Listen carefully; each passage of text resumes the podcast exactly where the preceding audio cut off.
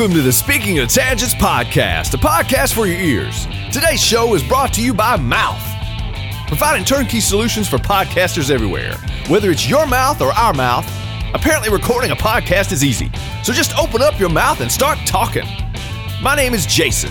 KJ, what's up? Hey, KJ here.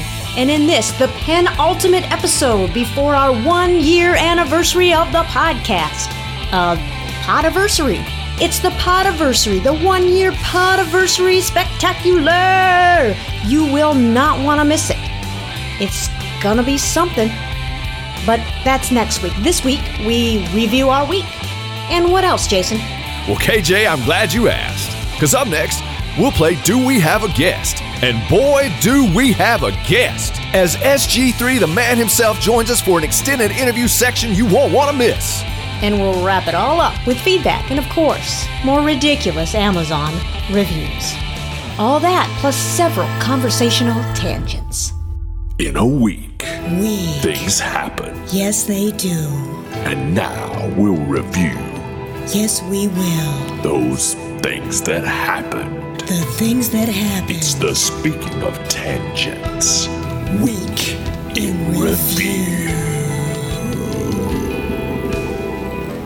So, what is up this week? Oh, good is up this week because I got to go golfing. Oh, that's always good. Anytime that I can go golfing, I'm happy.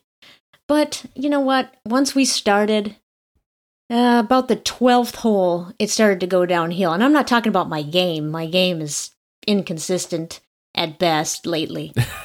I'm Wait, talking. you, go ahead. did you have to push the cart to start it like Sean and I did? No, and I didn't have to give bumper cars to the cart.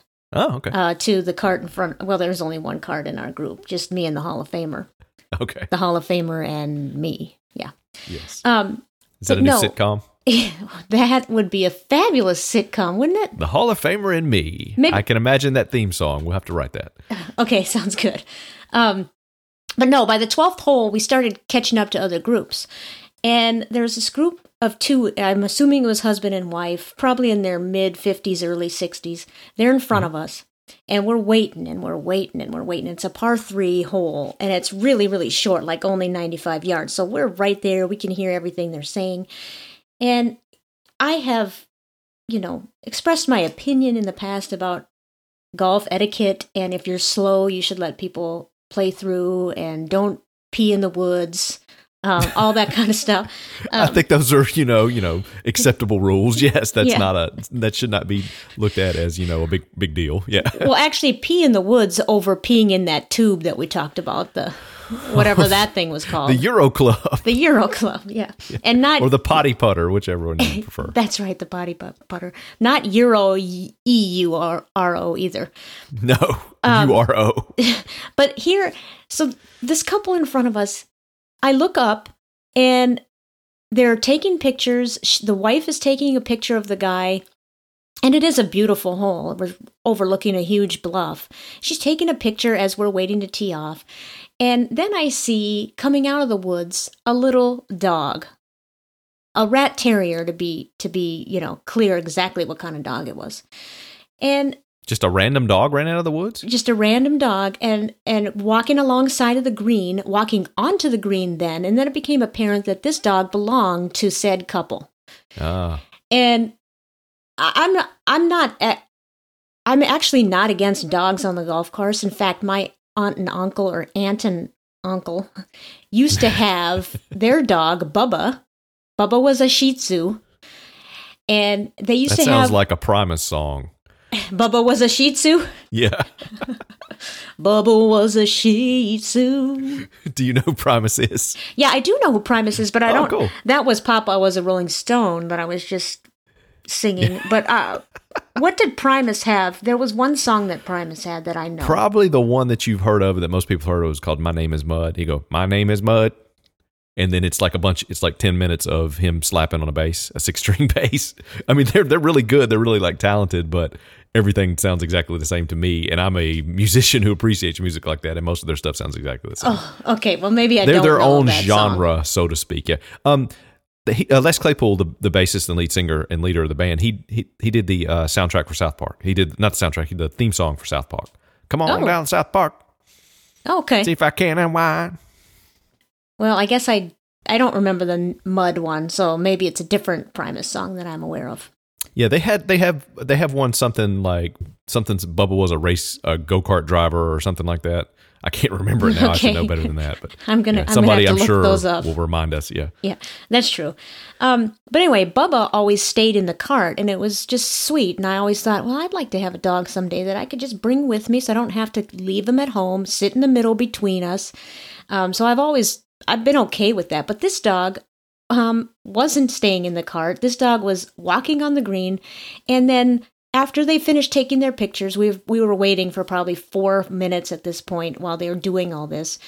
And um, they took pictures for four minutes. well, they well by the time we got up to the green or uh, to the tee box, they were off in the woods chipping. I mean, they didn't hit the green, so we were waiting for them to get their ball up, and then they got They their were- ball up and in, and then they started taking pictures, and then they get back to their cart, and then they're calling for the dog who wouldn't come back.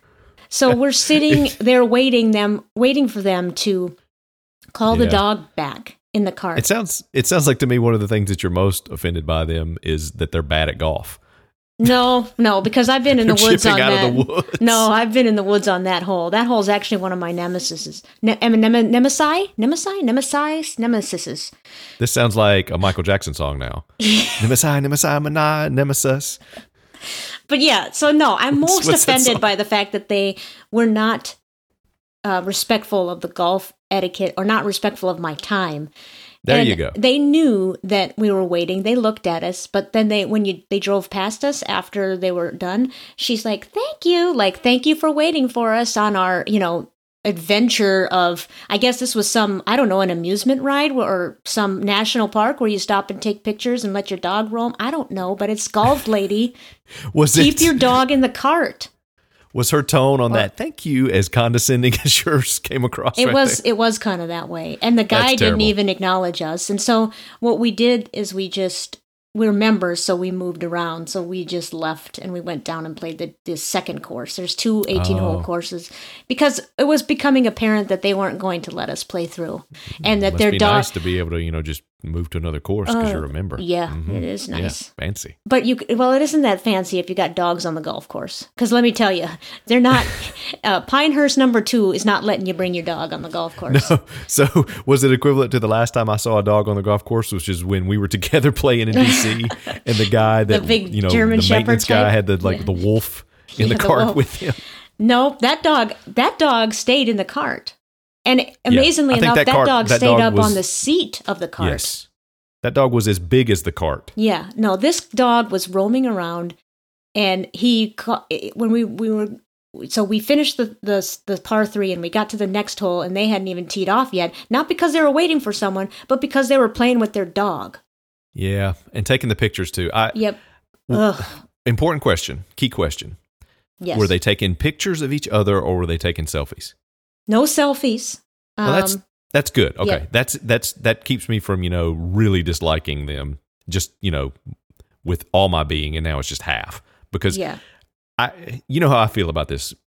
When you are enjoying and experiencing a moment, live in the moment. Quit trying to feel like, oh, I have to take a picture of this to put on my Instagram or my Facebook feed so everybody can see all the fun I'm having. Instead of actually having the fun, a lot of people, and hey, you should be taking pictures of cool stuff and you should be posting pictures, and, you know, and I, sharing all that stuff is, there's no problem with that. But when that becomes the sole, you know, Purpose. Yeah. of- purpose yeah. of what you're doing and you, that's your focus is focus that's a camera pun um, Yes. when it's your sole focus is to i gotta capture this so i can show everybody else instead of living in the moment and experiencing it i feel like you're cheating yourself yeah. Yep. live in the moment have fun who cares if anybody else sees it have some moments where nobody else sees how about that Uh-huh. Yeah, and you know, I'm guilty of some. I mean, I take a lot of pictures when I'm out, but yeah that's not a problem that's it's a difference it's There it's is a how difference, you focus yes. it's how you focus on it Yeah. and not just how you focus the camera it's what your you know mental focus is on yeah, I agree with that. But these people, I think they were trying to get the view. The view was pretty, but then on the next hole, they were just they weren't taking pictures. They were, um, you know, just letting their dog wander around like they didn't have a care in the world, like they were at some park. Oh, and they never even said anything to us like, you know, we'll let you play through, go ahead, nothing like that. So that was very frustrating. And Oh, but they did say something. They said thank you. Oh yeah, that was on the previous hole. But then they That's they saw us That's come terrible. up and park right behind them at the tee box, and yeah, it wasn't. It was not very nice.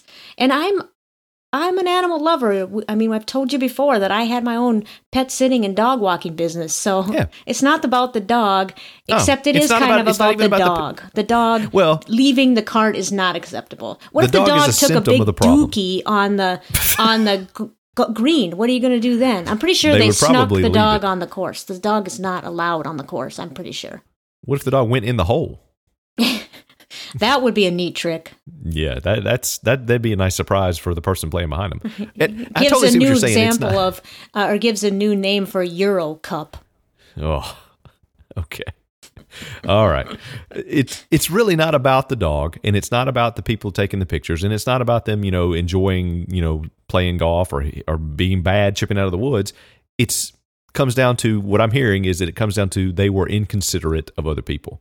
Exactly. It's the feeling of oblivious. entitlement. Like, Yes, this yes. is my golf course for the day, and I'm going to do what I want. I'm the only person in the world. I can do whatever I want without Yeah. any repercussions or any thought about everybody anybody else. No. Yeah. Yep, that's No. exactly what it comes to. be aware of your surroundings and and value other people's time and and honestly in most cases put their experience above your experience and you know what your life will actually end up more uh, enjoyable in a lot of cases Exactly. you'll certainly you'll certainly you know piss a lot of those people off That's for sure. And I'll say the dog was very cute. So, you know, that- I that- like the that dog. helps. Yeah. Yeah. Now, what, what about you? What's going on with you this week? um let's see i had a steel scaffolding fall from about two stories and hit me in the neck and had to go get x-rays and my arm was numb for a while but uh, no broken bones so i'm good you know nothing like being you know inconvenienced on a golf course by a dog and some people taking pictures so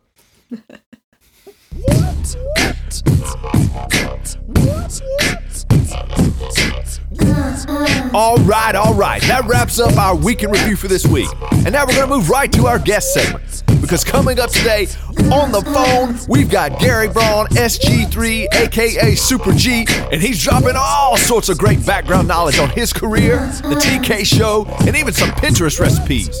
Plus, you'll get some life advice if you pay attention. So get ready, get hyped, and let's go! Do we have a guest on the show this week? Answer no or yes, it's a binary thing. Do we have a guest? Do we have a guest? Do we have a guest? Answer no or yes. Yes, yes, yes, we do have a guest. He's the executive producer of Braun Film and Video, based in the Washington, D.C. area. He's also a long time and regular contributor to the Tony Kornheiser Show in all its iterations, now in podcast form. He's an avid NFL fan, particularly a Washington Redskins fan. He's a fantasy football guru, world traveler. He's Super G, Gary Big Time Braun, SG3. What else? Kim's husband. He's Gary Braun. Hey Gary, guys, thanks so much for coming Hey, out Gary. with us today. thanks for that wonderful introduction. I was looking over my shoulder waiting for that person you were describing to come take my interview slot. My pleasure. Are you going to ask a question? Sure, I'll ask a question. Yeah. I mean, I'll ask questions if you want. I was I was about to say, what am I doing here if we're not going to talk? Yeah. Well, I was waiting for my illustrious co-host to ask the question, but I will start it off. So, in the intro that I, you know, the, intro that I just did, um, I mentioned you're you're a lifelong Redskins fan, and you run a the film and video company, Braun Film and Video, uh, out of DC. So I imagine a lot of people listening already know that because we do have a lot of Kornheiser littles that listen to it, this podcast. But for those who might not know, did you grow up in Washington D.C. or the Washington area as well, or did you just cheer from for the Redskins from afar? No, I I, I grew up here, uh, lived here all my life, with the exception of, of college. I went to a, a very small uh, liberal arts school in Madison, New Jersey, called Drew University, which is sort of um, ki- uh, Madison's kind of a suburb of New York City. It's like in central Jersey, but with the exception of those four years. Um, I am Montgomery County, Maryland, born and raised, which is a, a, a very close-in suburb of DC. For those that don't know, so yeah, I, I um, and of course, I, growing up, and as you guys know, I'm I'm a man now of 47. So, um, Yes. growing Yes, up man. in the mid late 70s, 80s, um, that was the absolute heyday of Redskins dominance for those uh, who aren't old enough to remember. So. When my kids ask me questions every fall, like, Dad, how in the world can you be a Redskins fan? They're terrible. um, I remind them that when I was their age, all they did was win. So that made it very, very easy. I mean, as a kid, I, I got great memories in sixth and seventh grade, skipping school and going with my older brother downtown to those Super Bowl parades. And um, it made it easy to be a Redskins fan. It's been harder of late, I will admit. Yes, harder of late. Late. Yeah, Yeah, I also grew up. I'm I'm also a man, 44, and my gra- I grew up in Southern Virginia, so I was also a Redskin fan growing up because my grandfather was a huge fan of the team his entire life, and uh, so I, I also remember those times.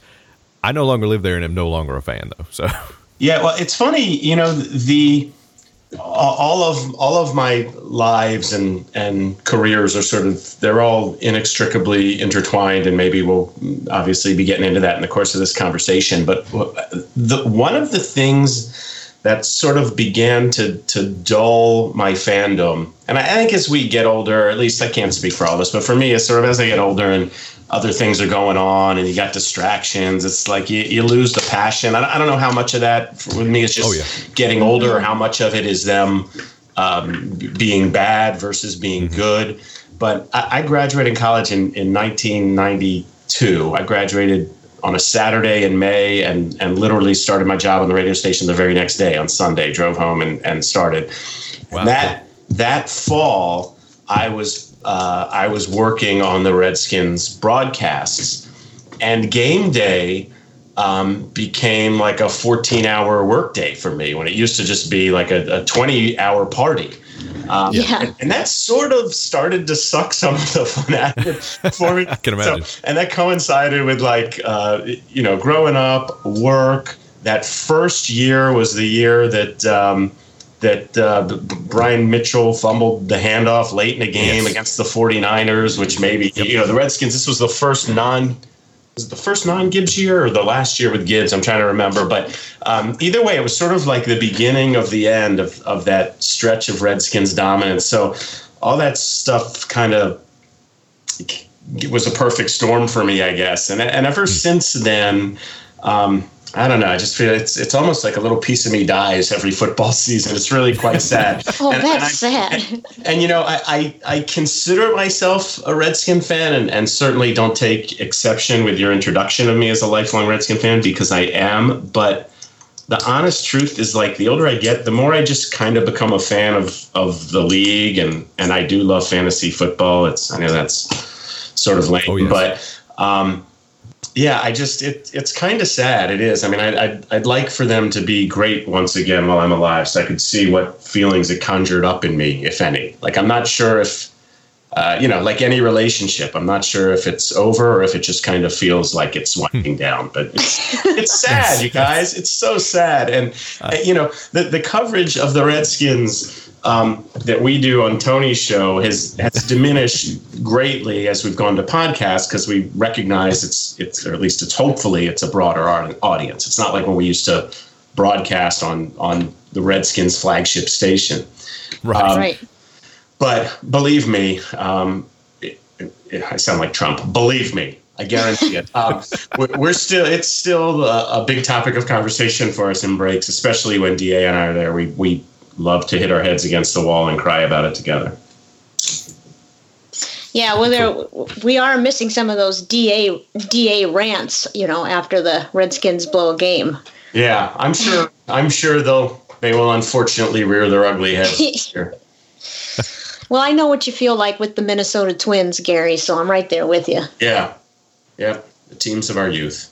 Yeah. I've been uh, I've been reading what uh, Liz has been posting. Liz Clarke has been posting on Twitter uh, from the camp, and it seems like though that Pryor could um, inject some life and excitement into the team this year uh, with him and Cousins. everything you read uh, or or see on social media suggests that he is he is a, a super talent with um, you know the thing that's really surprising to me is I, I don't remember a guy where you, you so across the board hear about how amazing his work ethic is. I mean, everyone just talks about how hard this guy works, how he's the first guy there, last guy to leave. He's definitely a freak physically. Um, I haven't been to any of the training camp stuff, but I see. I mean, you can't go if you're a Redskins fan anyway. It's it's hard to go on social media and not see uh, the one-handed catch he made in the end zone or the Yes. the turning around of Bashaud Breeland. And, and it, it, he appears to be driving Bashaud Breeland crazy, frankly. Bashaud Breeland is a cornerback. He's a Redskins cornerback who had a breakout year a couple years ago. In the wake of that, they went out and signed Josh Norman, and he very publicly talked about how he felt sort of disrespected and that they didn't need Josh Norman because they had him.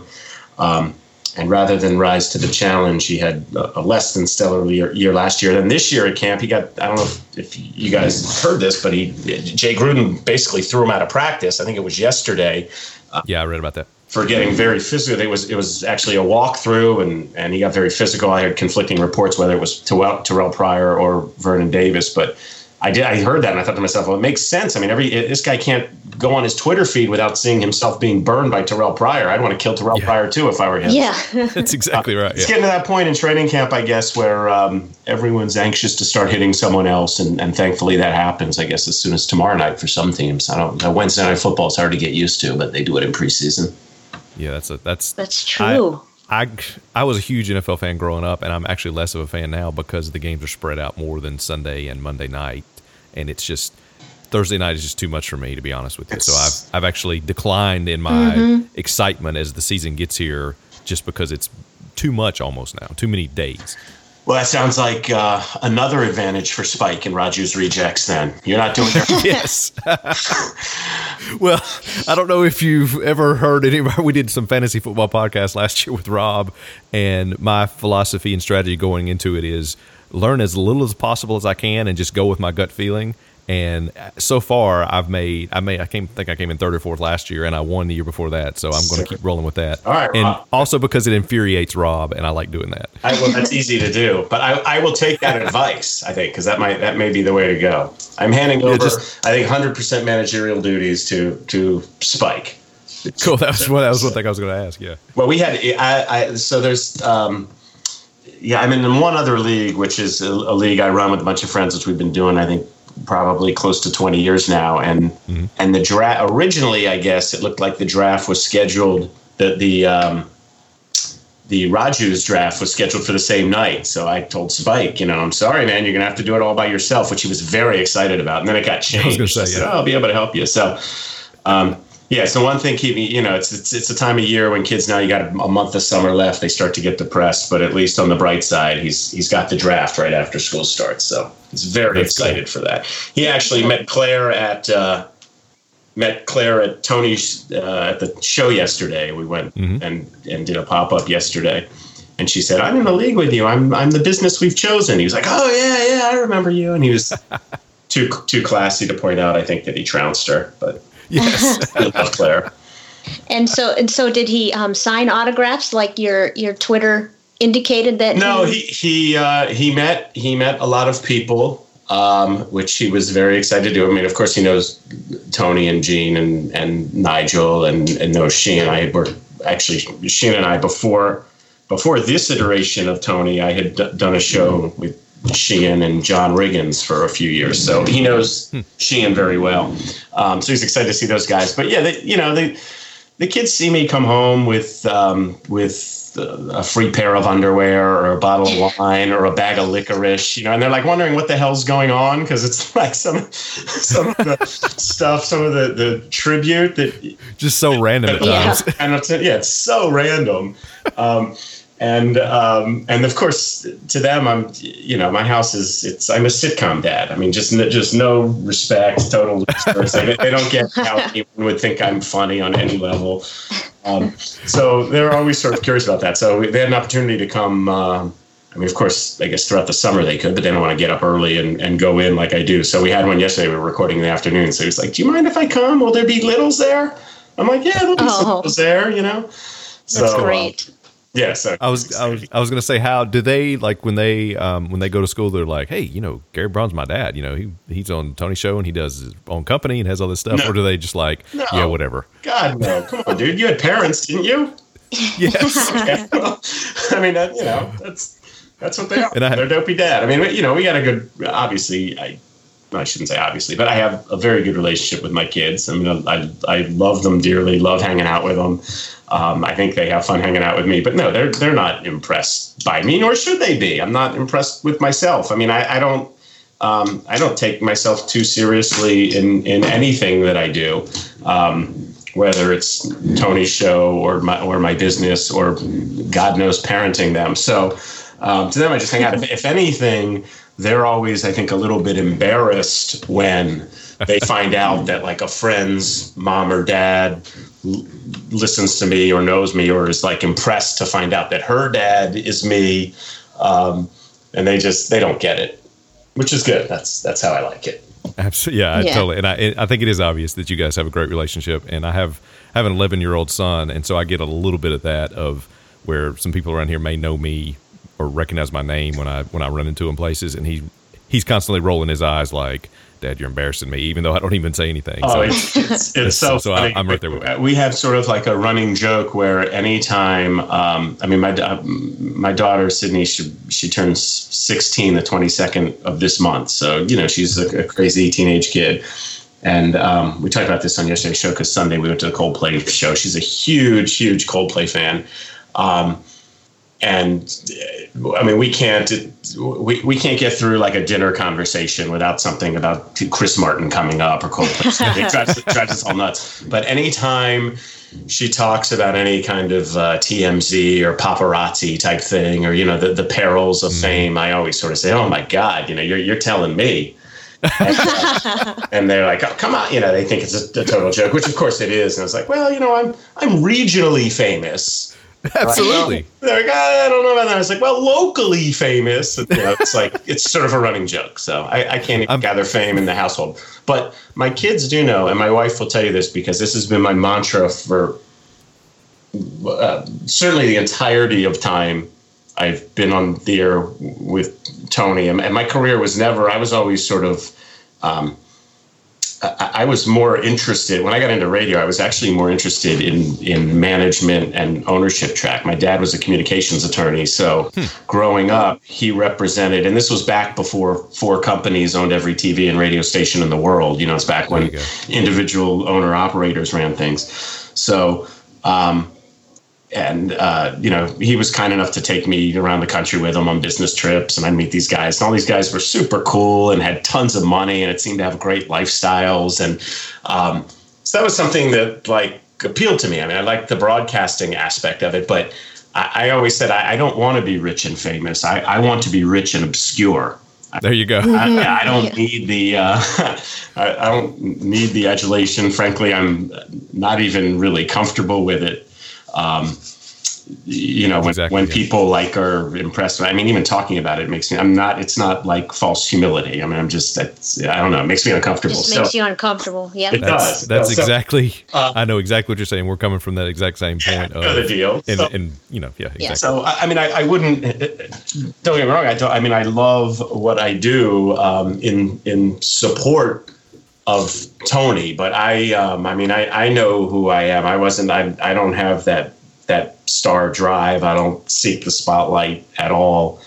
Um, and um, you know, that's that's why Tony's gig is sort of kind of the perfect storm for me. But even when I started at that radio station, it was it was behind the scenes in a production role, and and th- th- Tony actually kind of thrust me into the upfront thing. And I'm and you know I'm glad he did. He's been very loyal and, and good to me ever since, obviously. So I owe it to And- him a lot.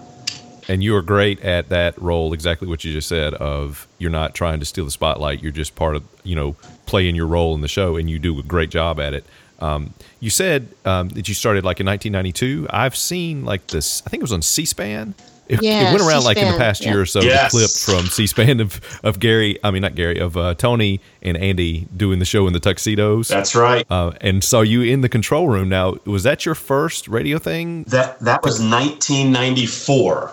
oh okay, Okay. 94 and and I have um, I have tweeted that out probably a couple times. It's great. Um, Yeah, this that's year, and I I'll send it to you offline if you, if you guys wanted to send it out. But yes, so C-SPAN awesome. 1994 did a thing where um, I mean, this isn't even going to sound odd remotely, but at the time it was sort of revolutionary, although boring.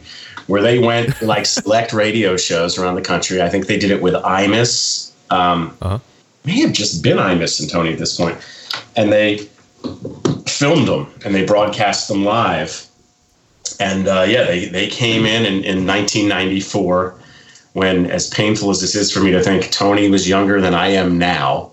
Oh, oh wow. You know, I've always like I, I just recently realized that Tony, when I met him, was a younger man than I am now. But Tony has always seemed, and part of it is I get it. I mean, he's 20 something years older than me, and part of it is generational. He's always been 20 years older than me, but um, he just is. I I say this with nothing but love for the guy, but he's just always seemed like such a such an old man to me. and I, I I know exactly what you're saying. yeah, I don't mean Yep. that in like a, a negative sense, but just you know, Oh, no. more mature, way more serious, way smarter. Um, I I don't know that I ever assumed I would th- be that sort of intellectual or that serious about stuff. And Well, he is an English major after all. yes, this is true. This is true. Yes. Everyone's more pretentious or philosophy majors, as he's pointed out. So exactly. Uh, so it was funny to see that because he actually he is not changed at all. I mean the the That's funny. the, the sh- like his his sort of acerbic sense of humor and kind of the antagonistic streak. I mean, definitely the show has changed and evolved, and I think anyone who's a fan of Tony's show and has been for you know five plus years would really appreciate seeing that video because it's it is funny. Yeah. I don't just mean that I had hair. Um, it, you see like that iteration um, of the show and yeah it, it- you know y- you didn't ask me this but the way i ended up with with tony is is is really weird and it and it it speaks a lot to tony. So i, I started at that station like i said the day after college. I couldn't I, um, i mean i was a tape editor. I worked two eight hour shifts a week literally cutting tape and taping it back together with razor blades. I mean that's how we Wow. edit stuff. This was pre-digital Oh. obviously. Yes. um, and uh, the the station was uh, was a startup in a in a time of startups basically, and it was really fat from the top down. And they sort of as as they realized it was a bad idea, sort of kept trimming the fat, and and people that could do a lot for a little and didn't have any families, they had all the time in the world like me, just sort of kept falling up. And Yep. that was in May, and I want to say by um, by that summer, certainly by the summer, by August, maybe it was even by the end of July, I was I had like worked into like a little bit of a uh, board hopping phase where they would let me close to actual buttons and run some shows, but it was syndicated programs and. Um, and I was working the board for the IMUS show, which was uh, which we simulcast. IMUS in the morning um, started out of New York, and uh, and was fed I don't know in how many markets. I mean, this guys at the time there were I, I don't I, I mean I, I don't- I'm not exaggerating when I tell you I don't think there were 10 sports radio stations in the country. I mean DC was like one of the first 10. There was New York, I think there was one in Minneapolis, there was one out west, really? Okay. A handful of others, maybe Boston. Yeah, it was a totally different time. Yeah. Totally different. so, um, so essentially, I worked the board from for Imus's show, was from six to ten, which meant when he went to commercial in New York, I would throw down his pot so we didn't hear what New York was feeding, and then I'd play the local ads. Um, So Tony's show at the time was from ten to noon. So Tony would come into our studio, which was adjacent to my room and, and connected through a big glass window. You know, they always talk about the producer on the other side of the glass. So he would get in there early, maybe nine o'clock or so, and, and start prepping for his show. I mean, Tony, the, the one thing I think people don't realize about him is is, is how because because it appears so natural for him, and it is natural for him. It does come natural, but he puts in a lot of work. I mean, and and he really Yes. preps hard, and he always did. So he would come in there and prep for an hour, um, and he had uh, and and he was a, a total. And I, again, I, I say this lovingly. I mean, I, I worry about it getting back to him, but Tony, if if you're listening, I think you know how I mean this. Um, he was a snob. I mean, he's talked about this. He was like a newspaper snob. He had no use for anyone in radio. Looked down his nose at them. it was it was a new industry. He just thought they were just you know talkers and loudmouths, and they didn't didn't do work. They weren't English majors. They were C students. You know, just not a lot of respect for the people there. So there was um, a book at the time called The Jordan Rules, and at the station there were Tony rules, and it was just basically like stay out of his way, don't talk to him. He's going to come in. He's going to do his thing. He's going to leave. Um, easy to believe, right? I mean, you guys. Oh, Yeah, definitely. So, um, so I'm this 22 year old kid behind a glass. He comes in. I just I'm basically going to look at the floor, um, but occasionally he would need a piece of info um, that now. Um, uh, I don't know how he would get it now. I was going to say now you could readily look it up on the internet. Then there was no internet, but we had like AP wires and stuff. So he'd he'd hit the IFB back to me and my students and say, "Hey kid, grab uh, you know, I need to know what uh, how many hits did Kirby Puckett have last night or whatever the question was, you know." So Yeah. I, I became his little uh, gopher. You know, I had nothing to do basically for that last Stat boy. um, You were the first stat boy, yes, Gary. Good point. Good point. I was a stat boy. That's that's very good. Yeah. Um, and uh, you know, I um, and I for so I just I did what he asked me. I mean, you know, I did what he asked me and stayed stayed out of his way basically. Um, very long story short, because this is, and next time I see you guys, I'll have to tell you off the air because you would love this story, but it's it's just way too long to share here. Um, very long story short, um, he had later that summer.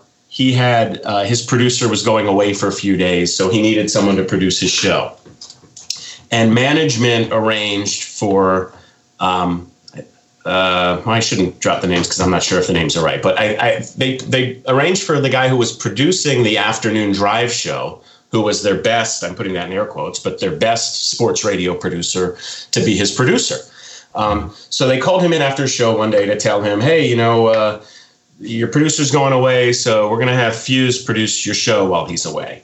And um, you know, Tony's mellowed a lot in his old age, but in those days, the last thing you do is tell him what he's going to do. It's just Yes. right. Yep. So, so Fuse or whoever it was was dead the second they told him that. That guy was never going to work for him because that was the guy who they wanted to work for him. And um, and he said, you know, I don't want him. He's he's Kylie and the coach's producer. He produces afternoon shows. They're like, yeah, well, he's the best we got. And he said, well, I, you know, I don't want him. And they're like, well, who do you want? And he said, well, I want, who's the kid who does Imus? And they said, Braun? And he's like, yeah, I want him.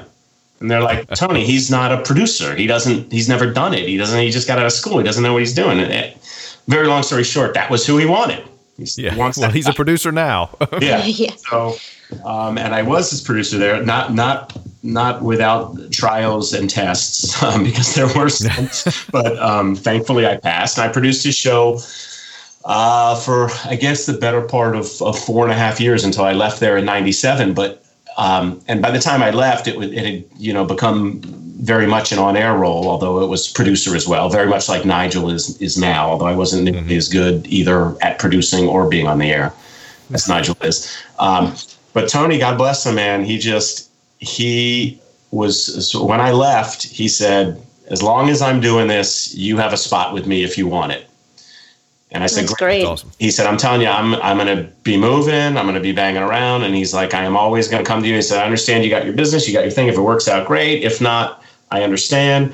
Um, and to his, his undying credit and, and my um, ever growing gratitude, he, every step of the way, I mean, when he went to ESPN, when he went to a different local station, everywhere, um, when he went to Monday Night Football, he called me. I mean, he, he's always said, "Hey, man, you know, I'm doing this. If if there's any way you think you can fit in or do it, I would love to have you." And um, I, most of the time, I, I just sort of say, "Hey, man, I'm you know, I'm living the American dream here. I got my own business. I got sort of flexible hours. I can work from home a day or two a week. I mean, I, I don't know why I would take a third of the money to come grind it out with you. No offense."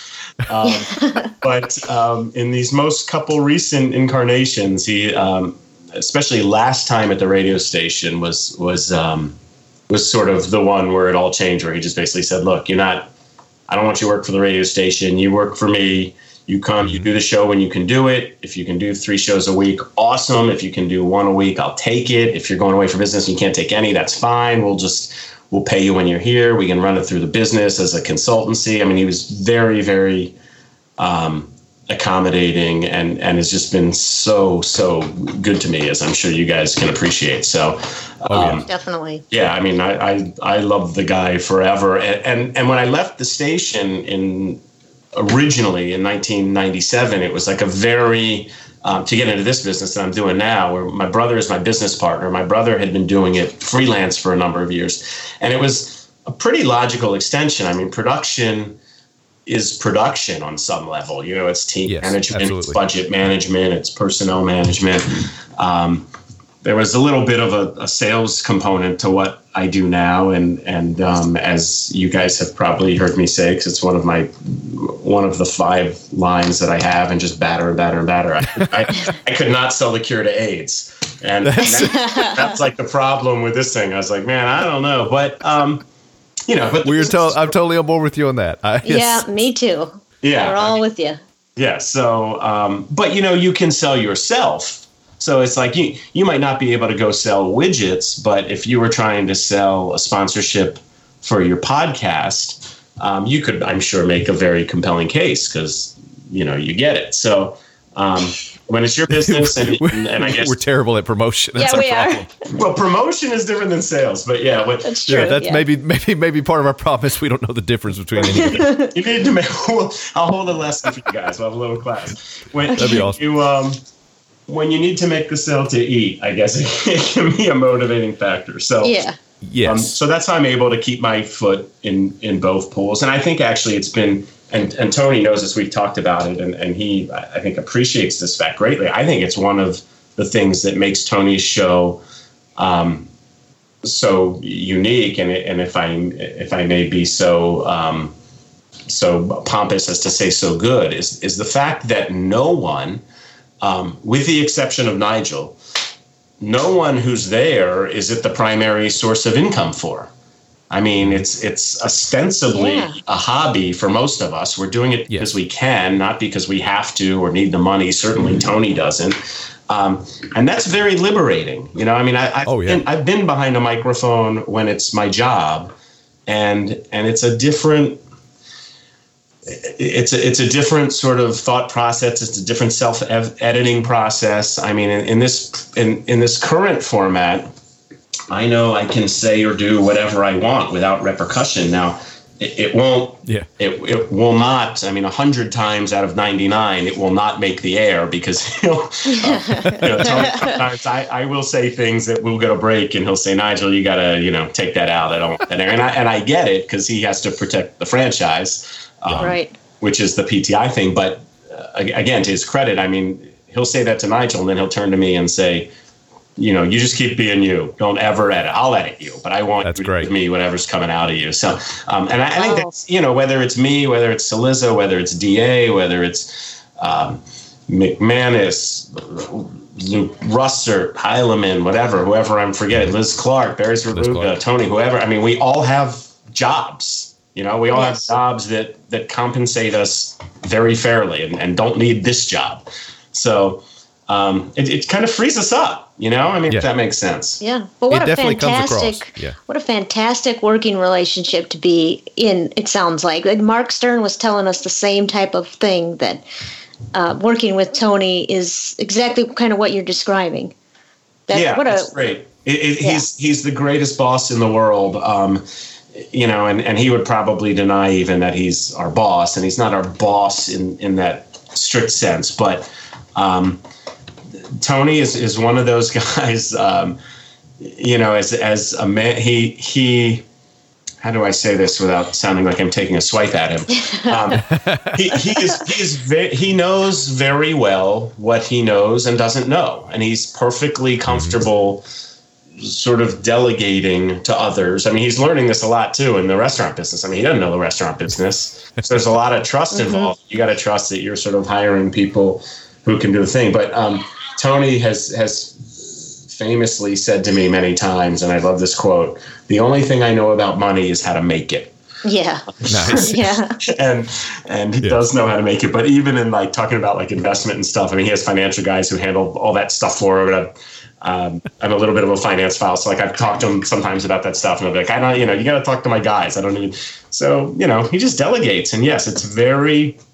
He lets you do your thing, and it's the best. I mean, we've all had bad bosses, right? We've all had Oh, yeah. people who try to micromanage us or want or And want that, us that's the worst. Yeah, Right. absolutely. or want to mold you, want to create you into the mold that they want. I mean, this guy, he could not be less like that. Yeah. And I think the thing about the show, Tony show that most people really catch on to, whether it's consciously or subconsciously, is that it is real. He's he comes across as very real and everybody on the show comes across as they want to be there. Like you said, it's not their primary it's not their job. They don't have to be there primarily. They want to be there. And that totally makes the show for me. And that's honestly why I got attached to it, you know, seven or eight years ago when I was first started listening after watching him on PTI is I felt like this is him being who he really is, or the most of who he really is, and it really comes across that people, you guys are just sitting around hanging out, having a conversation like you would even if you weren't recording or broadcasting or anything. Yeah, I'd, I'd say that's a very accurate observation. I mean, we are not, um, with, with the exception of, of editing the language a little bit, we're not cognizant that the microphones are on. I mean, we're just hanging out talking. I mean, you guys have, have been with us in settings without live microphones, and it is, it's very much like Yes. that. It's just, it's, Yep. it's Absolutely. it's real and genuine. I mean, we don't. I, I don't. You know, we're not all hanging out by the pool on Saturday, so I don't. I don't want to misconstrue. We're not chummy like that. We're not all best friends um, socially. Um, although we do get together a bunch and stuff, but Right. you know, we would get together. I mean, my um, Kim and I, my wife and I, will will have dinner with with Jeannie and Stang. I mean, they're they're twenty something years older than us. You know, we don't we don't do a lot of that. Most people don't go out with couples who aren't their parents who are old enough to be their parents. Um, but you know, we we do do stuff like that. We do all genuinely like each other, and we and, and Tony, I guess, is kind of the the thread, the tie that binds, if you will, sort of the common thread we all have. Yeah. The hub of the wheel, as I've heard him say. Yes. Yes. Yes. Yeah, I mean, I don't want to turn this into a love fest of, of Mr. Tony, but yeah, he's he's been a, a very good um, boss, as I said, but more importantly, been a very good friend for a long time. I mean, I've, I've now known Tony more than half my life, which is weird, and you know, and he was at our wedding, and we saw his kids grow up, and now his kids having a kid, and it's just, um, Yeah. you know, it's crazy how life life will sneak past you like that. Absolutely. Absolutely. Yes, and how fast it goes. Because I am now a man too, Gary. Oh, congratulations, KJ. Thank you very much. Welcome to manhood. That was recent, right? I think I saw that this summer. Yeah, that was last November. Oh, okay. Yeah. All right. well, you're one of the better looking men I've seen. Not to, again, not to channel my inner Trump, but uh, I meant you were a good looking 40. Okay, th- thank you, thank you.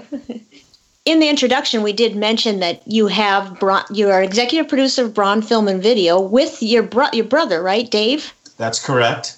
So, how did that all come about? How'd you get started in that? And it sounds like from your previous discussion about the radio show that did you start that in 97 then when you left the radio? Did you join your brother at that time?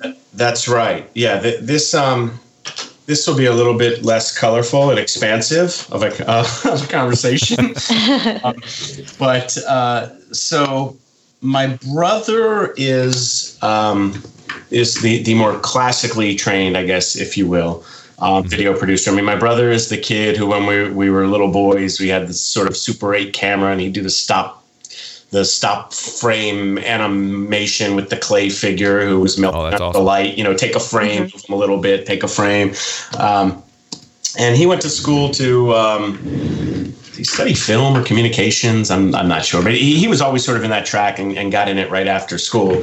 Um, I was more um, interested in kind of sports and hanging out and partying, and I think I was just sort of watching SportsCenter like sophomore year one night and thought like that'd be cool.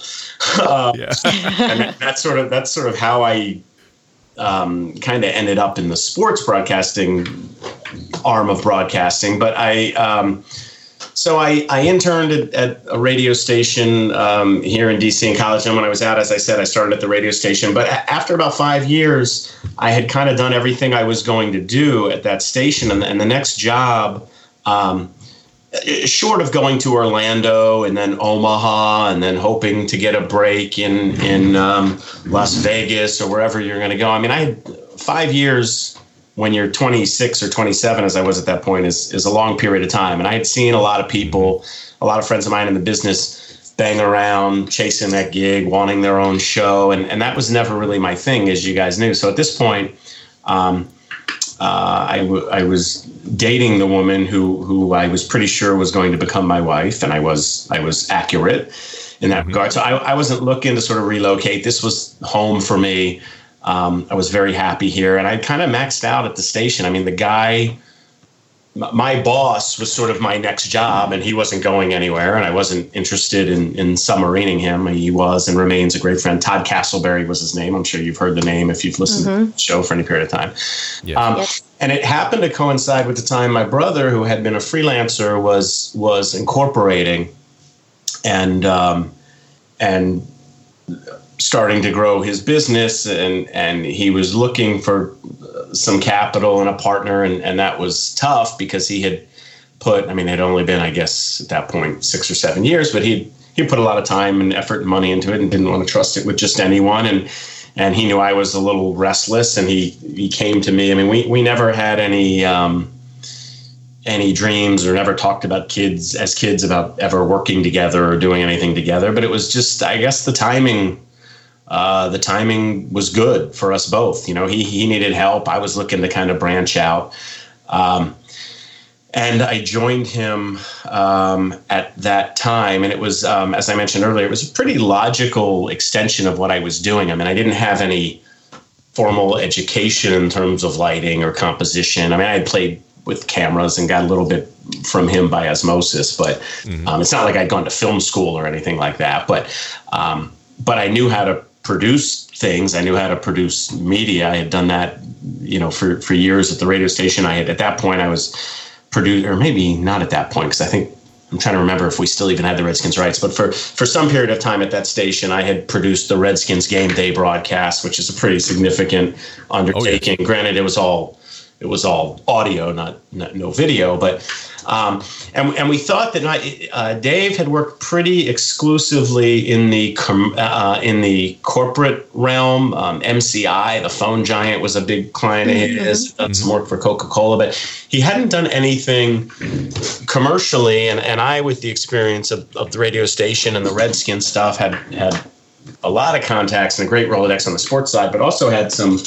Um, like advertising contacts. And we thought maybe we could use that to sort of expand the business and break into that realm. And we did. We produced some um, redskins tv shows that we o- owned and sold um, and they aired locally on hts which is now comcast sportsnet but it was like the local i mean back in the day this is crazy to think but i think for like three or five hundred dollars we could buy a half hour of airtime.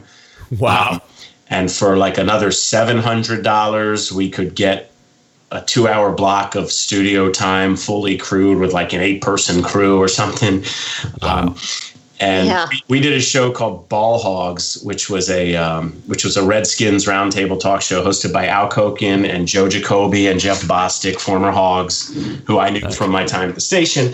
And then every week we would have like a Gibbs era skin rotate and be that fourth chair. And it was just uh, you know just one of these talking head shows you see all the time.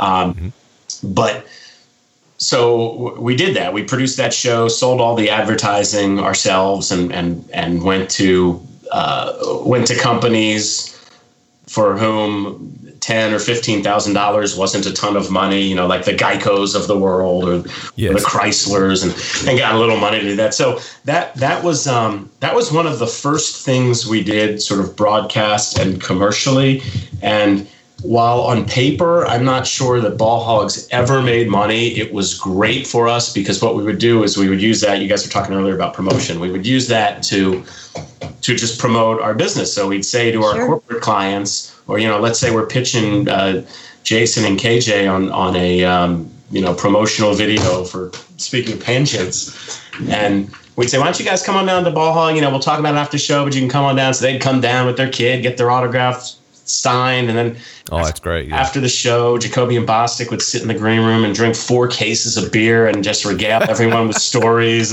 And so it was great from a, a, a business growth standpoint.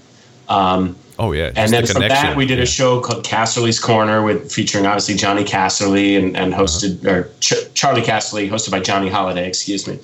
Um, so we did some of that stuff for a couple of years, and, and it really helped us grow business on, on the corporate side. And, and um, these days, we do. I mean, we'll, we'll do some broadcast commercial stuff. We do rarely some music video stuff, but DC is not a huge market for that. Obviously, um, that stuff uh, primarily out west, most of that stuff. So um, we we do some, as I said, broadcast commercial and music video. Some of that, what I would call sexy stuff, but most of the stuff we do is is corporate video, sales, marketing, employee, investor recruitment, training. Um, we are on the, the GSA schedule, which simply means we're a government approved agency to serve the government. So um, we'll do work for, I mean, all, every DOD, all our, all, all uh, branches of, of the armed forces. I mean, any, anything government related at any time. We have a, a handful of government proposals out there. Um, and it's fun. I mean, I'm, I'm not gonna I'm not breaking news here or, or or cheating on my brother if I tell you, you know, if Tony's show paid like a like like radio paid, I would just give my half of the business to my brother and do uh, and do Tony's show all the time. So, um, Yeah. But I do like uh, you know my brother and I are close. We've grown very close. Our our our strengths and weaknesses are very complementary. So we've been very lucky. I mean, we didn't really think at all about the perils of a family-owned business. We just figured, you know, we were smart enough. We got along well enough. We would work it out. Um, Yeah. I can tell you, in 20 plus years now, I, I don't. We've like never had a conflict at all. Um, I think part of it is we're both also pretty laid back. You know, we're pretty chill. But um, Oh, yeah, that helps a lot. Yeah. Yeah. Pretty so rare to not Yeah, have an yeah, I mean, That's I- good. Yeah, I mean, I'm I'm I'm thankful for it. I mean, increasingly, I guess I I appreciate that we've been fortunate in that regard. I mean, I think again, when you're younger, you sort of take stuff for granted. All you know Sure. is kind of what you know. Um, so it's it's um, a nice little business for us. I mean, it's not huge, but we got a handful of, of people who work for us. We're strictly producers. I mean, in this day and age where where um, you can literally by yourself shoot, edit, write, produce, direct something. Um, Yes. We we are not extraordinarily technical. Um, for years, we didn't even get into owning any gear just because the, the technology was so expensive and constantly evolving, and we didn't know enough to maintain it or take care of it. Now we own, uh, you know, a couple cameras and and some basic lighting and grip gear, and and have a couple of uh, full time editors on staff and camera operator and stuff. But um, Cool. it's um, you know, it's not the sexiest work in the world, but it pays its bills. Frankly, guys, what what um, and th- this is this sort of speaks to what I was saying earlier about my role with Tony's show. I mean, I, I'm not, and I think I started this 15 minute answer by by telling you my brother was sort of the classically trained one. So I'm not. I'm not against video production. I mean, I like it, but I don't. It's not necessarily my thing like his was. Um, but the thing about it that I like is, is first of all, it's it's a little bit different every day because we're always getting new clients, and and Yes. and I'm into not so much the technical execution of it, but I just like the problem solving aspect of it. I like meeting a new client, hearing them talk about sort of what their needs are, what their challenges are, what they're hoping video can do for them, whether it's explain a process, raise money, answer a media inquiry, whatever, and then figuring out with them collaboratively sort of how to best package that message for their audience. I mean, it's every video is a little bit different. You know, I mean, who who is the audience? Because that's going to dictate a lot. How are we're going to speak to them? Is it you know, are they eight or are they eighty eight? How are they going to view it? Is this a captive audience in in a conference room where you're going to darken the lights and and roll your movie? Because if that's the case, you know, you can take 8, 10, 12, 15, 30 minutes, you know, or is it an email blast and they don't even know who you are, in which case you're going to have about 10 seconds to get their attention and then they're going to bounce. So, um, I, I kind of like that problem solving aspect of it and, and the social and, and collaborative nature of it. Yeah, that's to me that's the perfect uh, criteria for a good producer is are you a problem solver? because that as I've worked in production, both music and audio and video um, over the years, and the thing that has served me the most is that's my primary skill is problem solving, and when you can do that with production, you can do just about anything. So it sounds like you are the perfect fit for a producer. to Totally, honest. totally agree. Not with your assessment of me, but your, but the importance of, of problem solving. Um, you do. You you have to be unflappable, you know. And, and Yes. sometimes, I mean, I, I've I've traveled all over the world doing this. I mean, sometimes you're in very austere environments in Yes. countries where you don't speak the language and can't communicate what you need. Um, but you got to get what you got to get. You know. Yep. I mean, you you got to get it done, whatever, however you got to do it. yeah. Well, yeah, and the fact that you, you know, you said you weren't classically trained, but it sounds like you and your brother are perfect matches to make. That's why this company's been able to be successful. Yeah, I mean, it, it, it definitely it, it has not hurt, um, but and I think a lot of the skills I learned producing radio translated well. I mean, the, the other stuff, Sure. Um, the other stuff you can learn, the technical, you know, the the, the three point lighting or or you know how a, how Yeah. a green screen needs to look or or how to imbue mood or something. I mean, you can learn that stuff, but um, like any job, I mean, the, the the, the world um, i will frequently tell my kids is like divided into two two types of people like the people who get it and the people who don't get it and the people who get it mm-hmm. get it and the people who don't get it aren't ever going to get it they're just not No. wired to get it You can't teach know? them that. It's so my it's like when you're in the NBA, you, you want people who are tall because you can't teach height. Right. You can teach them some rudimentary skills most of the time and get people along if they have some athletic ability, but you can't teach them to get taller. Exactly. So it's the same thing. You so, can't teach people. So, to you, so you got to be wired for it. I mean, you know, if, if we Yeah. woke up tomorrow and our production company was a bagel shop, um, we, we'd be under in, in a month. You know, I mean, I, I understand Yeah. business and stuff. I just I don't know bagels. I don't know. I, w- I wouldn't know There how to go. do that business. So, um, you know, but it, it's it's funny because it's like a lot of it's. Um, you know, you look back at your life and you figure, how did you get here? It's like for me, uh, T- Tony's a great example. I mean, Tony's talked about this a lot on the air. Of there, there was like a plan. You know, he knew what he wanted to do. He had like the the uh, Kirk Cousins famously has like a, an Excel spreadsheet. Like every 15 minute block of his day is scheduled out. Um, Wow. you know, t- Tony had that like plan for his life. You know, go to this paper, go to that paper, get a column. I mean, he didn't see what he didn't see TV coming. He didn't see the podcast. Obviously, he didn't know that stuff was coming, but he had a plan. Right. I, you know, I'm I, I sheepishly and embarrassingly admit I didn't have a plan. You know, I mean, I, I was kind of. Um, I, I wasn't like a jerk off or anything, but I mean, you know, I was an upper middle class white kid who had a, a pretty cushy life. Um, No one was going to hand me a business or career or a job. And my parents, you know, it was important to them that I get educated. And when I was a kid, I always had a job. I mean, it, it's not like I wasn't spoiled rotten um, or even spoiled, although by some standards I probably was. But um, but I, I didn't, you know, I didn't have a plan. So I just kind of banged around. Like I said, in college one night, I was sort of like, oh, I guess sports broadcasting would be fun. you know, and I got a job in it and I worked at it. And then it sort of became this other thing. And, and kind of here I am, you know. So who knows I am what I could have done with some foresight. Yeah, I'm totally on board with that. I'm in the Yeah. the same boat, and I think honestly, it become the being a problem solver, having a problem solver mentality, kind of leads to that. Where you're like, well, whatever comes up, I'll figure it out. I'll I'll be able to figure it out, or it'll work itself out, and where I need to be will where I where is where I end up. And it's not that I don't have a direction; it's just I don't I don't plan it out more than okay, I'm doing this right now, and you know if, if this happens, great, and if it doesn't, then you know I'll figure out the next thing once I get there. Yeah, that's a great point. I mean, you know, mm-hmm. attitude is everything. It's like if Absolutely. if you want to be a victim, you can always be a victim because Yes. it always sucks. I mean, I, don't, um, I, I don't really get caught up in that. I don't like. I, I've never been into like comparing myself with other people. There's always someone better off, always someone worse off. It doesn't, it, you know, it's just. yes. So I, I don't know if that's just how I'm wired, if that's how I was raised, but it's just. You know, you keep your nose down, you grind, you you life gives you lemons, you make chicken salad or whatever they is. There So- you go. uh, but yeah, I- I'm with you on that, Jason. I, I appreciate your thoughts on that. Yeah, it's it's actually good to hear uh, that you know that that's you know the way you approach stuff because it it uh, it means that some of us out here who don't really plan everything it, it it usually tends to work out most of the time in some way or another. Yeah, well, I think Yep. you know if, if your attitude's right, Why not? right? Exactly. Yes. Yep. Gary, you may not be famous in DC, but I hear you're huge in Kazakhstan.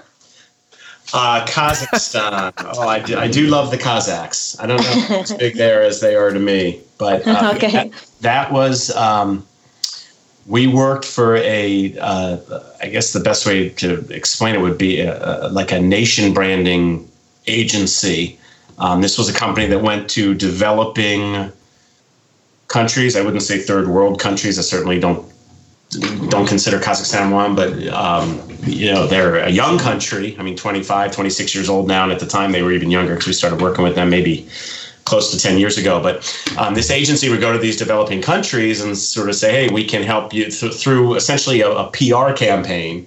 Um, we can help sort of announce your arrival to the world, and, and we did a lot of that uh, for the nation of, of Kazakhstan, which was developed when the former Soviet Union broke up, for those that don't know. And um, I, I have a love affair with that country. I mean, I spent a lot of time there over like a four or five year period and um, and really grew to, grew to appreciate it and learned a lot about it. I mean, mo- essentially, I have Borat. I have Sacha Baron Cohen to thank for for all of that work and experience because it was a lot of work because it was in it was in the wake of the um, what was that called or was it just called Borat? I think it was Borat, called Borat. Yeah. Yeah. I think it had like some sort of subtitle. It did. It yeah, had like a very long, you know, Yeah. documentary Yes. of world's ghost, most greatest nation or something like that. yeah, yeah, something like that. Yeah. So, so because of that movie, which which was hysterical a- and um, erroneously, and I would say, Oh, and a little unfairly, de- depicts Kazakhstan as Yeah. this just backwards, crazy place. Um, that sort of opened the door for this agency to go go in there and say, hey, let, let us, you know, let us help kind of fix your reputation. And Kazakhstan, I mean, very Oh, cool. people knew anything of it at the time because, like I said, until 1991, it didn't even exist. It was just part of, of Russia, part of the Soviet Union. Um, it's a huge landmass. It's the it is the ninth largest country in the world as landmass. Wow. So look, That I did not Oh know. my gosh, no, a I map. didn't. You don't look at a map if you don't believe it. And yet, as big as it is, it has only like 17 million people. So it's, Wow. it's largely unin, uninhabited, and it's you can't stick a fork in the ground without hitting some precious metal, natural gas. Uh, I, I mean, it's really, really natural resource rich, but it's completely landlocked. So, like, they can't get anything out. So, um, so this um, this agency basically was hired to to sort of help let international audiences, both business and political, know that that kind of they're open for business, if you will. I'm putting that in, in air quotes, but that was actually the Cool, name yeah. of one of the many campaigns we did for them. And we worked for the Ministry of Foreign Affairs there, which is essentially like their State Department. So we, we ran around, we had a fixer with us at all times, and we ran around with, with total impunity. I mean, we could do whatever we wanted. And those, let me tell you something, those former Soviet countries, those people know how to follow orders.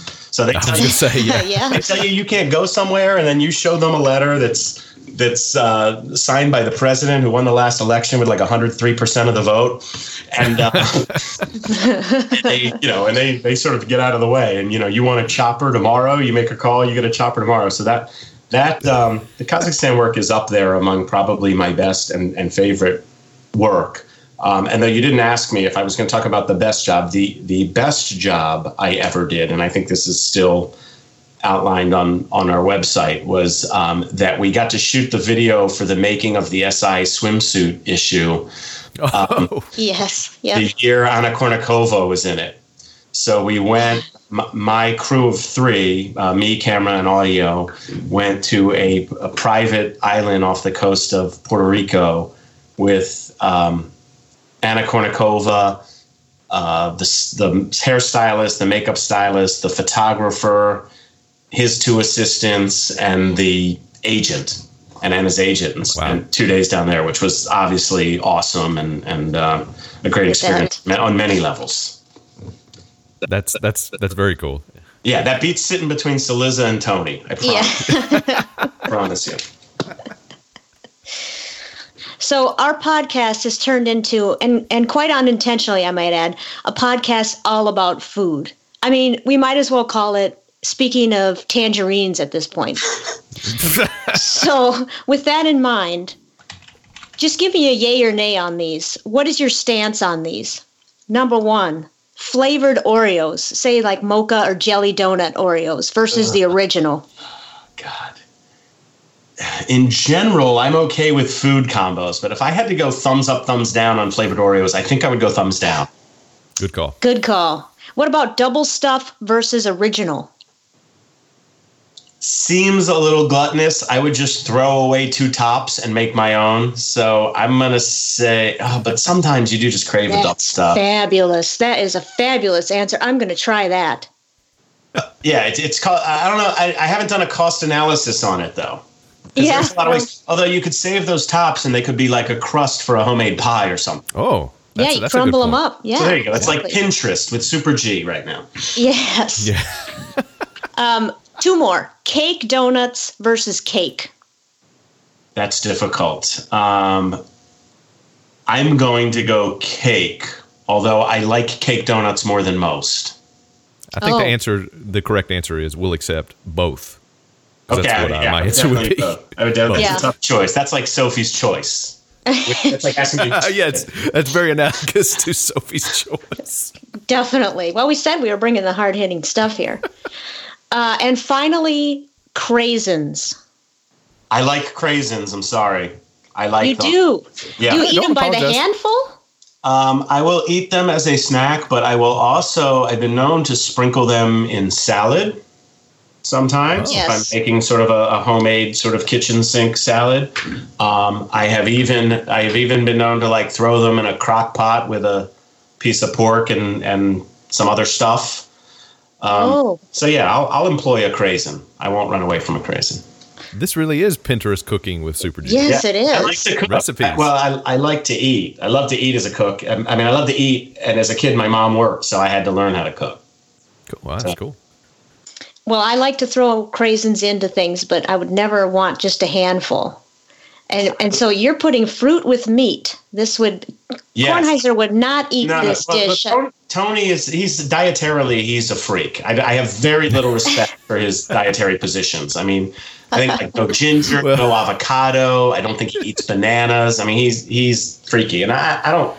Yeah, I'll I'll put fruit with meat. I don't have an issue with that. Well, Yeah, it's, it's unfortunate for me that you say that because I think my diet aligns more with him than anybody else. Well, I won't Yeah, I think against, Jason would- I won't hold it against you. I will just crush you for it. yeah. Oh, that's excellent. That's perfect. That's. I've been told that my food choices are usually those of a six-year-old, so yes. I roll with that. Well, that's the th- other thing about you raisins, KJ. It's like I got I got three kids in the house, so you Yeah. need like box snacks to throw in lunches. So sometimes you like go in the cupboard, there's nothing there, and you're like, all right, I'll Mm-hmm. have a craisin. But yeah, I like them. I, I'm unapologetic. And do you like them in stuffing? Are you or or No, I, no, I'm I'm a, actually, uh, particularly with my Thanksgiving food, I'm I'm pretty much a traditionalist. I don't like to get very funky with my Thanksgiving food. All So- right. Turkey Now we're back on board. stuffing, mashed potatoes, but no stuff, no craisins in the stuffing. Correct. Now I'll do a sausage stuffing, Mm-hmm. um, and my mom sometimes did one with chestnuts. Um, and I'll eat it if you put like oysters in it, which I've had before. But but typically, I would want to stay more traditional with that stuff. But I but I will try anything. I'm a very adventuresome eater, um, and you know, tr- you mentioned Kazakhstan earlier. Like some places, you have to be. Uh, I went there. Yes. One of the years I went there, my my cameraman was a uh, what's the word vegetarian, and it is not. I mean, it, it's meat and potatoes. I mean, It's not vegetarian friendly. and I told him straight up, I was like, dude, you can come, but I mean, you literally will be eating just the, the cliff bars that you bring and potatoes. and, and by the way, what they call meat, a lot of people in this country would call horse meat because they have There a you lot of horses there. They roam free. I mean, I ate horse when I was there. I drank the fermented camel's milk and mare's milk, and it is nasty. I mean, the- Oh, yeah. so um, so part of my adventuresome eating is just, I, I mean, I maybe I'm, I've got a, a slightly adventuresome spirit. I mean, I'm not clamoring to climb Everest or anything, but I, I'm not afraid to do that. So I, I will try foods, but specifically with Thanksgiving and and you know holiday meals, I like to keep them sort of traditional. I'm nostalgic like that. Yeah, I'm with you on, on all that. I'm actually with you on the being adventurous with food, and I get kind of painted into a corner a lot on this podcast of, Yeah. because I would prefer to eat like a six year old. Doesn't mean that I won't try stuff. It's just because I traveled a lot for job. I spent about five years traveling around the world and would eat you know live octopus and all kinds Yeah. of crazy things just wherever I was. So Yeah. it's it, it's great, and it you it's part of the experience of being out of the country or in an unfamiliar location is to try the food and just whatever you just whatever you know food they that they have to at least you know give it a shot. Uh, I just prefer the you know chicken nuggets and grilled cheese. Hey, I don't know. I'm not gonna apologize for that. No, nor should you. But I agree, man. No. You got to experience life, right? What's the point? Absolutely. Absolutely. Well, Gary, you're fantastic. We love you. Thank you so much for coming on with much, us. man. Thank you, guys. Appreciate you having me on, and good luck. Thank Thanks. you. Talk soon. Hey, how's it going? We hope you've enjoyed listening to the podcast so far, and we hope you'll continue listening and continue enjoying. And if not, we hope your day gets better. If you'd like to send us some feedback, you can reach us on Twitter at Speak Tangents, send us an email at speakingoftangentspodcast at gmail.com, or visit our website at speakingoftangents.com. I've also heard the interns say that we have a Facebook account, an Instagram, and a Snapchat. So, do we have any feedback this week? Oh, yes, we do have feedback. You know, as we said earlier with Gary, this Uh-huh. podcast has become unintentionally about food. Yes. And, we've gotten tons of food feedback. And and we appreciate it. Don't don't get us wrong. But it would take us what, an hour or at least to just read the food feedback Oh. alone. Just the Oreo and donut threads alone will take an hour. So, you know, if anyone wants to read that and join in, check it out on Twitter. Believe me, you won't have any problems finding it.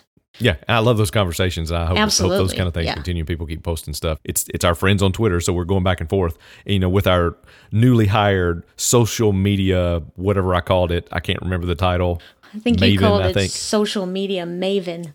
Yes, which you know, well, we'd like to welcome. You know, I think we just recently fired her after her. You know, you know, this is kind of like an uh, Scaramucci kind of situation where she was hired and then fired before she ever. she was hired as our so as our food commentator. Uh, correspondent and then fired before we could actually ever get to another episode to even talk Yeah. about it. Yes, and um I guess I don't I don't Jen know. Babish, Yes, J Bab Yes. Sports Chick. yeah, social media coordinator, Yes. not coordinator, It- well, and- promoter. well, did you see the tweet from Speaking starter. of Tangents? The interns are not too happy about that. Good, keep them on their toes. Yes, exactly. Yes, All right, but speaking of all the food, so we, you know, you can find it on Twitter. yes. Um, but we did get a jingle about Oreos from Tony Beeson, so we'll, Oh, we're gonna yes. we're gonna play that one. I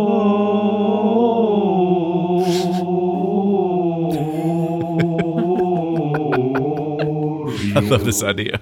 It's this is funny. Yeah.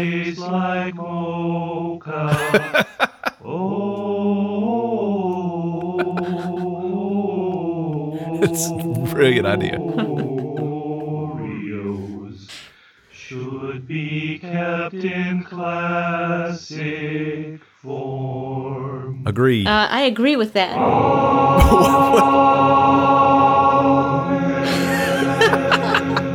with a nod to the amen. yes, very good. Amen and not amen. Amen, That's, yeah. That was really good. That's great. Thanks for saying that, it Tony. should be kept in classic form. I agree with, especially when classic form means double stuff.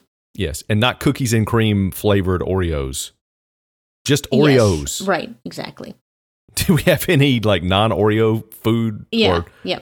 So we related feedback? we got some clarifications, and Matt Matt Vogel at Vo- Matt at Vogel Matt th- from on Twitter, he was catching up on a few podcasts this weekend, and so he said Milky Way. Speaking of food and candy, Milky Way and Three Musketeers are the same. There's no caramel in Three Musketeers. I hope you heard that two weeks ago. Ah, that's that's a good point. And I like that he put there's no caramel in 3M, which you know I don't know if he was doing that on purpose to throw back That's to our true, yeah. Minnesota mining and, and manufacturing from last week. Yeah. Ah, He did write 3M, and I just wrote Yes. three. I just said Three Musketeers. But yes, there Synergy. is no caramel in Three Musketeers, and that's why I said they are nowhere near as good as Milky Way. is that why it's called a Milky Way? So it's basically was it was it a Three Musketeers and then they put the caramel ribbon in there that looks like a Milky Way, and that's why they call it a Milky Way? You know, I don't think so, but Ed Butt did tweet us something about how Milky Way was named. Oh, cool. Well, we should probably go look that Yeah, up. Yeah, we should. Thank you, Ed Butt. Yes, thanks. That was a couple weeks ago, I believe. That was very prescient of him to ans- answer my question before I asked it. Yes, it great. was. And speaking of clarifications, Al Pool at Mm-hmm. alpool33. This is in re- this is in regards to our pronunciation segment last week. He said in the Upper Peninsula, UP of Michigan, Mhm. sauna is pronounced sauna, and you will be looked at funny. and so Does he mean you'll be looked at funny if you're just going into the sauna, or if you just don't say it like sauna? I I think Because that seems like you know condescending glares when anybody comes in the sauna that they're like, hmm, yes, mm-hmm, hmm yeah. yeah, mm-hmm. I get those kind of looks even when I don't walk in a sauna or sauna. Okay. Um, but yeah, he he and I responded to him and said yes. In fact, the person that was talking about pronouncing it sauna grew up in the Upper Peninsula for eight or so years and then moved to Oh. northern Minnesota in you know when he was ten or something. So he's got and I and they do say it in northern Minnesota that way sauna, but you know Upper Peninsula of Michigan and northern Minnesota aren't too far away from each other. Eh, that's the same thing. The same thing, yeah. And then he wanted to know how do you pronounce this word? P A S T Y. Pasty. That's what I say too, pasty. But not in northern Minnesota, and I'm guessing what he's saying is not in the UP, it's pasty. Well, that's just wrong. I think so too. Sauna, sauna. That's you know that's half six of six of one, a dozen of the other. But you know, pasty. Pasty. Yeah. I- um, I'm not into that. No. Some of the Hall of Famers' relatives that are from northern Minnesota call it a pasty. And um, when we've said pasty, apparently pasties are um, a certain piece of costume for Oh, I know. I know what a pasty is. okay or pasty white skin. I mean, you could say that, Yeah. but pasty is not correct. Well, do they say pastries? Right, Like It's for donuts and stuff. Speaking of food. No, yeah. they don't say pasties. Well, then they can't say. Then they can't say pasty. I know, because no That- you know, other your skin tone is pasty. No. no other words, you know, have different pronunciations that are similar to each other. Heck no. um, so thank you, Al. It's it's Yes, thank it, but it but it's pasty. Okay. And then Will at Aquarium D R N K E R. What? You're not going to try the three No. or four different ways to sound it out this time? Not this week. I'm disappointed. Will says, if I remember correctly, Weed Eater was the brand name in the mid 70s when trimmers hit the market. ah. Yeah, now it's like Kleenex. Um, Kleenex 4 and ubiquitous. ubiquitous. Um, Yes. Kleenex 4 and is there a word missing there? Uh, yeah, I'm not sure what he's trying to. I understand what he's saying though. He's saying it's like Kleenex, Xerox. It's like, um, give me Yeah. a Kleenex. I'm going to Google this. Yeah. Which I believe somebody else sent us something about that that we need to talk about. Yeah, like, Robert Colpine. He sent us that, and, and I think we will get into that at some Yes, point. Yes, maybe in a couple weeks. Yes. And then a good friend of mine texted me Mhm. and said, FYI, Good friend of yours. good friend of mine. Yes. FYI, I would say, um, and so she works for she works for the DNR um, of Minnesota, and, and Mhm. she so some of her staff, you she know, works for the Do Not Resuscitate Minnesota. What, what is it? The Democratic National. Democratic National Republicans. Okay. Okay, and so she said, um, DNR. Do not resuscitate this conversation. yeah, she, I would say some of my staff deal with turf management all summer. We certainly call it weed whipping because the machines are called weed whippers. Hmm. So Well, I, I I believe that Will Aquarium dr, dr, drink dr, dr, drunker. drinker, Um, yeah. yeah, from before has clarified that they are weed eaters as the brand name. So I'm going to go know. with weed eating, but you know, your your friends, you know, are entitled to their own opinions. Well, I guess the machines are actually called weed whippers, just like the weed eaters. So, Hmm, and the Hall of Famer uh, pretty much told me right away, um, no, you didn't. You didn't make up the word weed whipping. So That's good. apparently, it's around this region. Cool. And then stat young man Luke Overby at Luke Overby sent us this. Facebook shutting down AI bots is fake news. Failing at speaking of tangents, hashtag stat, sad, hashtag Yeah. stat young man. Now, uh, yes, but then guess what? Just the other day, I saw that story on the Today Show. Yes. So And the, they didn't the say first it was place fake. I read it was on the Ringer. Yeah. So I think people, a lot of people have been fooled. So Stat Young Man has got it together more than the research staffs. We have a better research staff, volunteer research staff, than the Today Show and the Ringer put together. Yeah, is what I'm keyword getting out of this. volunteer there, Yes. as well as any social media maven. Yes. yeah, Absolutely. absolutely. He he nailed this one because it was after he sent us this clarification tweet that I saw this on the Today Show, That's funny. and I That's was funny. like, "Hey, that's fake news. They're running this fake news." That's good. Thank you, sir. Now we have a follow up from the aforementioned um, Social Jay. Babs sports chick, Jen Babish. She followed up. She retweeted someone's tweet um, who re- who retweeted the Red Sox. So the Red Sox tweeted something about you know we had a they they had a marriage at the Fenway Park between innings, and Yes. this JJ Barstool JJ tweeted, "This makes the jumbotron jumbotron proposal look classy." And Jen Babish retweeted his and said, "Wonder how much that costs." Speaking of tangents, and I don't know. That must now was the Red Sox. Was they didn't have? They weren't too expensive, were they? For for Um, jumbotron jumbotron proposals. They were in the middle there somewhere. So yeah, but still, um, I think I tweeted something that said something like, "Well, we know it at least cost them both their dignity." Yeah, exactly. Yeah, But That actually, is- it was probably cheaper than a, even a low end wedding because weddings can get into the Oh, yeah. even the multiple thousands, tens of thousands of dollars easily if you have a big wedding. that's true. And it was probably cheaper, but like you said, it cost them their dignity. Yeah, which You- is you know priceless. You just don't do that. Yeah, this is a Mastercard commercial from like the 80s and 90s. You know, yeah, priceless. wedding ten thousand dollars, Tom Brady jersey. That thing probably cost like two thousand dollars. Your dignity, priceless. Yep, yep. Although I think those aren't those commercials still out there. I I try not to get into marketing. Yeah. Okay. um, John Miller at JKM five sixty three sent us a, note that he he said I did listen to S Town because of your re- recommendation. Enjoyed oh. it. Keep recommending them. Cool. And then Does he mean we should keep recommending S Town or uh, recommending other stuff? well, I took it as keep recommending other stuff. Okay. And then Jeannie in Bmore at JB Hoops 32 replied to that and said she never I never gave my feedback to speaking at tangents on S Town.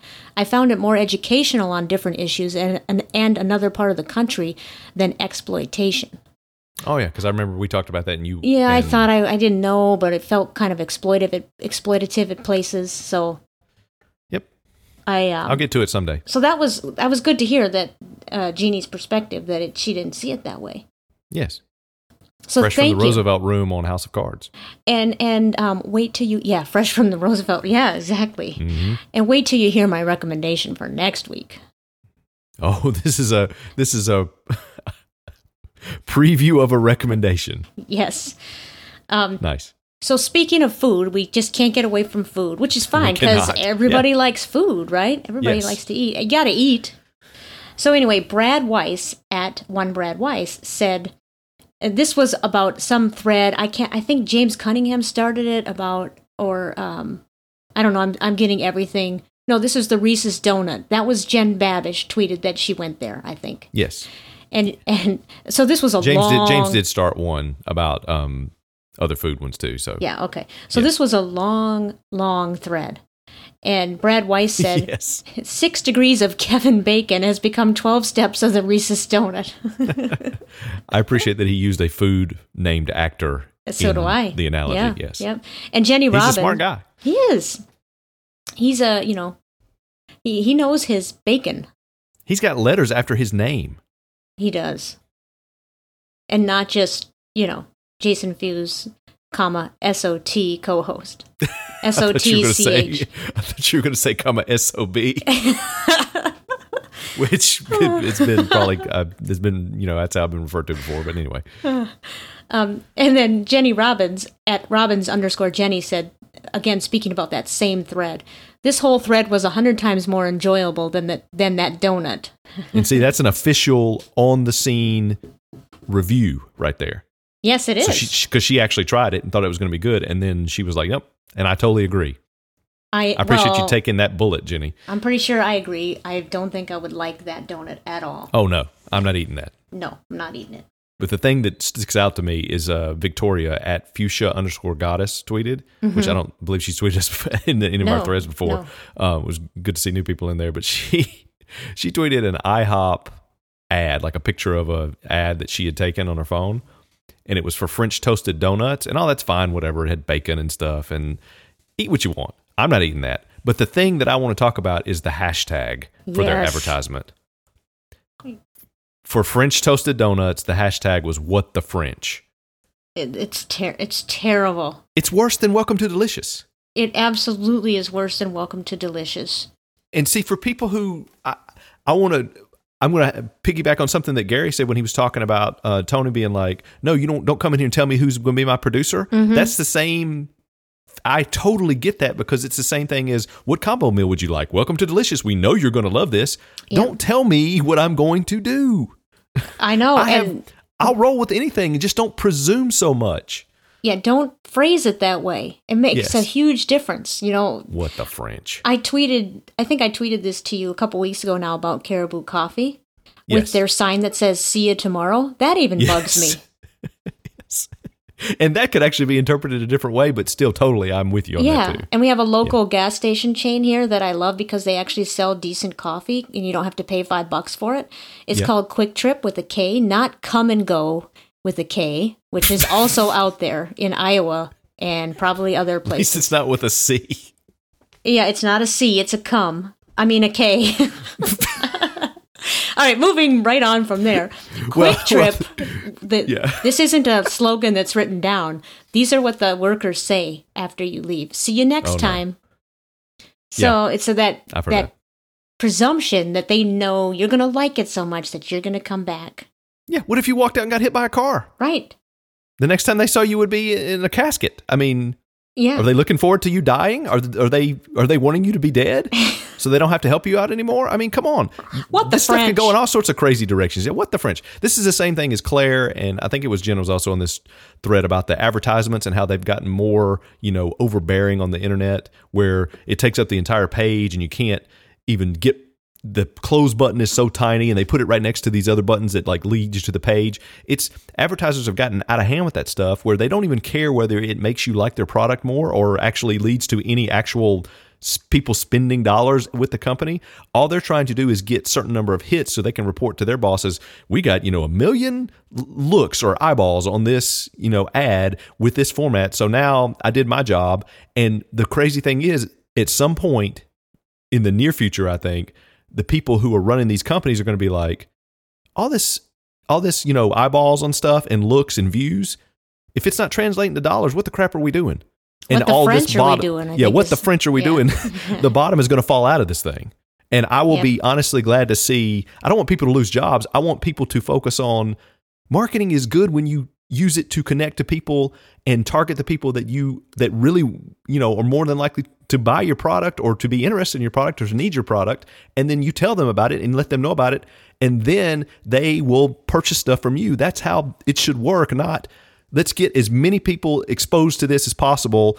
And we don't care if it actually sells anything as the marketing group. And it is and it's it's not a lot of times it's their fault. It's the people who above them who are like hey you know i found this you know outside consulting company we could go with they promised us so many this blah blah blah number of twitter followers and views. And what these other like little fly by night companies are doing is they're buying twitter you know users. They're mm-hmm. buying bots or they're buying users to build up your brand to make you think. And they generate all these numbers and they're gone in six months so they don't care if you sell anything or not. And then the company is going wait a minute.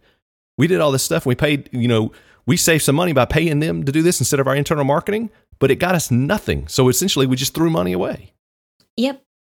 this stuff is going to crash at some point Well, I would hope so so. what the french What the French. good French? luck with that yeah Yeah, I mean, it's people don't care about what they're supposed to care about. That's exactly that. Bringing it back to the very beginning. That's People don't care right. about my time. what the French? How is that helping me? Exactly. Well, the problem is that's what a lot of people ask now instead of how is that helping other people. Well, uh, yeah, and if that's you know we know that that's been going on for years of people Yes. asking that, but it seems to That's be more like the human human condition. Yeah, prevalent now, and that is probably just because of social media and yeah, the, The- internet. Yeah, yeah, The internet has been ruined by this stuff. In Yeah, the last yeah. five, ten years, it's been ruined. It used to be a great resource, and I was like, man, I'm glad my kids grow up, get to grow up in the time of the internet where they don't have to go to the library and look up something using the Dewey Decimal System in the paper card catalog and get it on the microfilm Mm-hmm. Or and put it in the little thing. yeah, or the encyclopedias. Yeah, and that that's up that you know it's out of date a day after it's printed in some right. cases. So yeah, it's it's great, and it is like here's the thing, it's a great tool, and it's a great benefit and bonus that part of humanity has ruined for everybody else. Yeah, you Humans nailed it. tend to screw stuff up when they are left to their own devices. Yeah, I I sent you the picture of this mug that I saw somewhere that said, Yes, I laughed. "I want to be a nice person, but people are so stupid." That is exactly right. and look, I am stupid about stuff too, and I fully admit that. I think it's important. This is another thing that Gary mentioned, which I think is is is great that Tony comes out and says is that know what you know and know what you don't know and quit trying to know everything and quit trying to be everything and be who you are and play your role. Not only will you be happier and bring more benefit to you, it's a bonus and you become a, you know, gift in a sense to everybody else. Right. Stop trying Just- to know it all. Basically, stop thinking you know it all. There you go.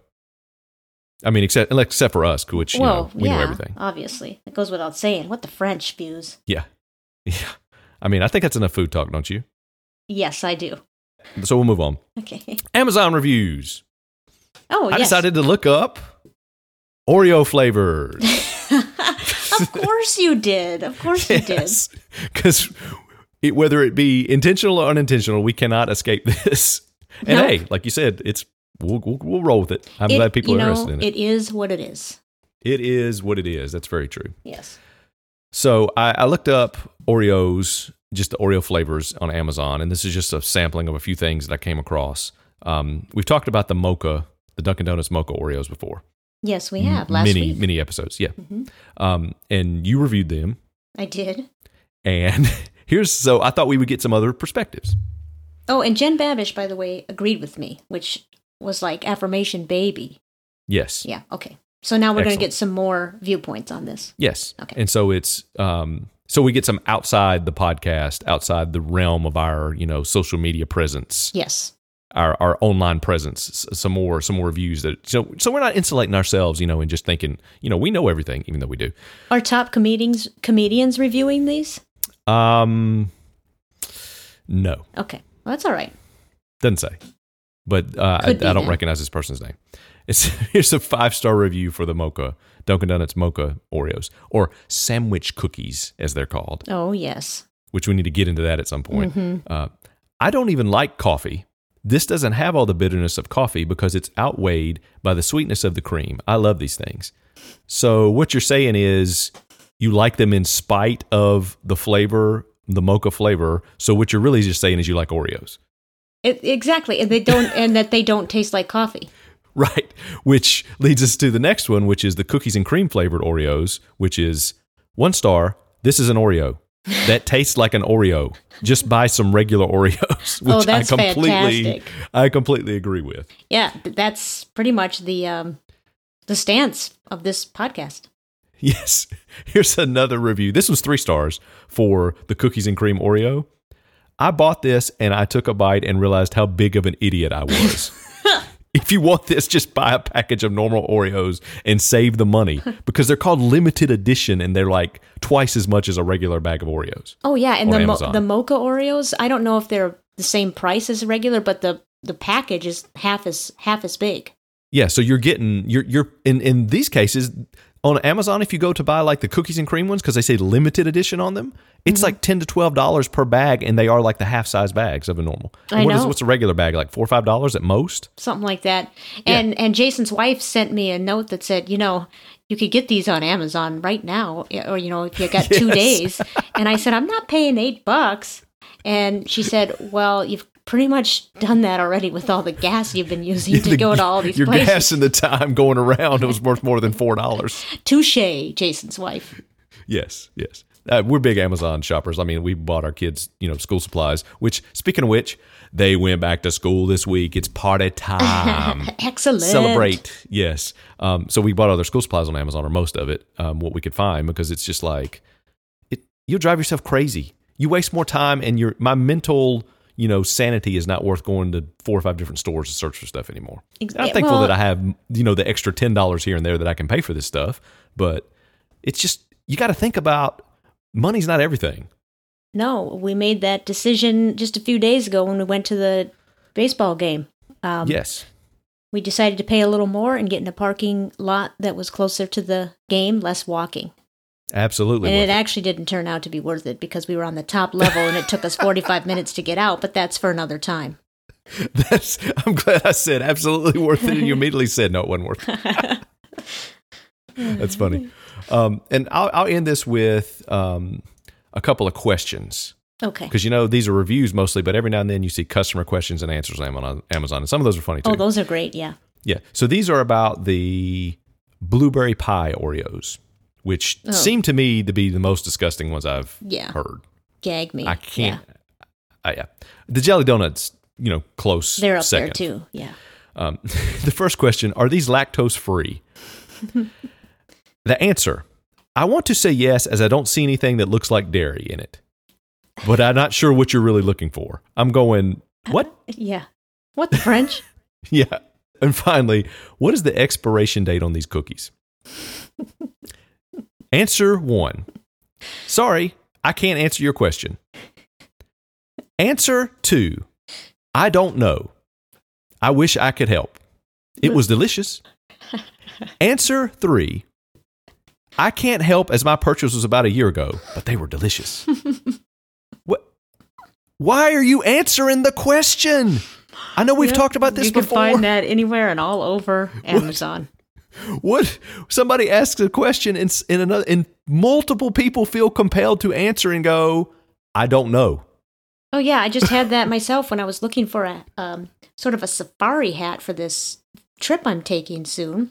Oh, And this sounds are what safari? safari hat, and Uh-oh. there were questions. Is this to ward off the deer, horse fly? Nope, nope, totally different.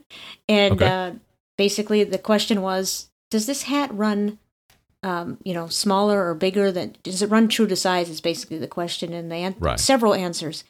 I don't know.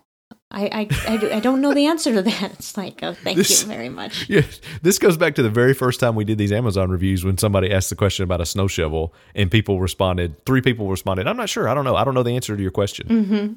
And then one, is- one of them was the most helpful, rated as the most helpful. Yes. Out of all the questions and answers on the, the, the product, yeah, the snow shovel. So it's this is where knowing what you don't know means it, I know we talked before about, you know, knowing what you know, knowing what you don't know, which is important. When to share what you don't know is also important. Don't Yes. feel like you have to say I don't know It's like don't unless somebody's asking you directly. right in the same and along the same lines. Don't hit reply all and say No, I don't absolutely. know Yeah. or thank you or you know. Yeah. It's this is not why did you feel compelled to answer this question when you didn't know? I Why? I don't is- know. It's probably the what is same it about person people? that's taking a picture on Instagram and posting it. That's true. I, I will say this. I am glad that these people feel like compelled. Maybe it's something in there's like, I really want to help this person. Yeah. And I feel like I should say something. You're not helping them doing this. Right. I don't know. I'm You're very not. sorry I can't answer your question, but I really don't know the answer to your question. Good luck. I love that two of them out of the three said, but they were delicious or it was a delicious. Yeah. So who cares about the expiration date? And I will say that this is an Oreo cookie loaded with preservatives. It Yeah. pretty much will last as long as the Twinkie. Yeah, it's exactly. As long it's as you not a it's not a gallon of milk or you know a carton of eggs. yeah, as long as you seal it afterwards after you open it. And if it's a little stale, it's stale. Yeah, but I'm There's not no- eating there's no stale actual- Oreos. Well, I, I can agree with that, but I mean, come on, if you're if you're going on Amazon to look for twelve dollar bags of limited edition Oreos, uh, you, you're probably gonna eat them no matter what. That's true. But again, don't buy these. No, Stick with the regular Oreos. yeah, that I think we've um, we've made that point pretty clear. Yes. Is there any other thing, any other food or, you know, hopefully non related food stuff that we need to cover this week? No, I think we covered a lot this week. Well, we covered a lot of food and then a few things every now and then. Yeah, we did. Cool. Well, I will talk to you later. All right, bye. Bye. Speaking of Tangents is brought to you by KJ Onstead and Jason Fuse. Hosted by Jason Fuse and KJ Onstead. Created by KJ Onsted and Jason Fuse. Music written and performed by Jason Fuse. Lyrics and vocals by KJ Onsted and Jason Fuse. Edited by Jason Fuse. Special consultant for guest acquisitions is KJ Onsted. And speaking of guests, one more time, we want to thank Gary Braun for joining us today. You can find Gary on Twitter at Braun Film. That's B R A U N Film. And if you listen to us through iTunes or Stitcher, please consider leaving us a review. Also, if you haven't subscribed yet, do it today. You can go back and catch up on all 52 episodes while you're on a road trip, or running a marathon, or vacationing with your in laws. Speaking of vacations, I'm headed to my Instagram account right now, at Buffalo Alice, post some more photos of my recent vacation at the third annual cabin retreat, where I took the time to stop enjoying my vacation in order to snap photos to post them to show how much I enjoyed my vacation and how great my life really is. Graphics by Jason Fuse. I love snow peas. And I love you. Amen.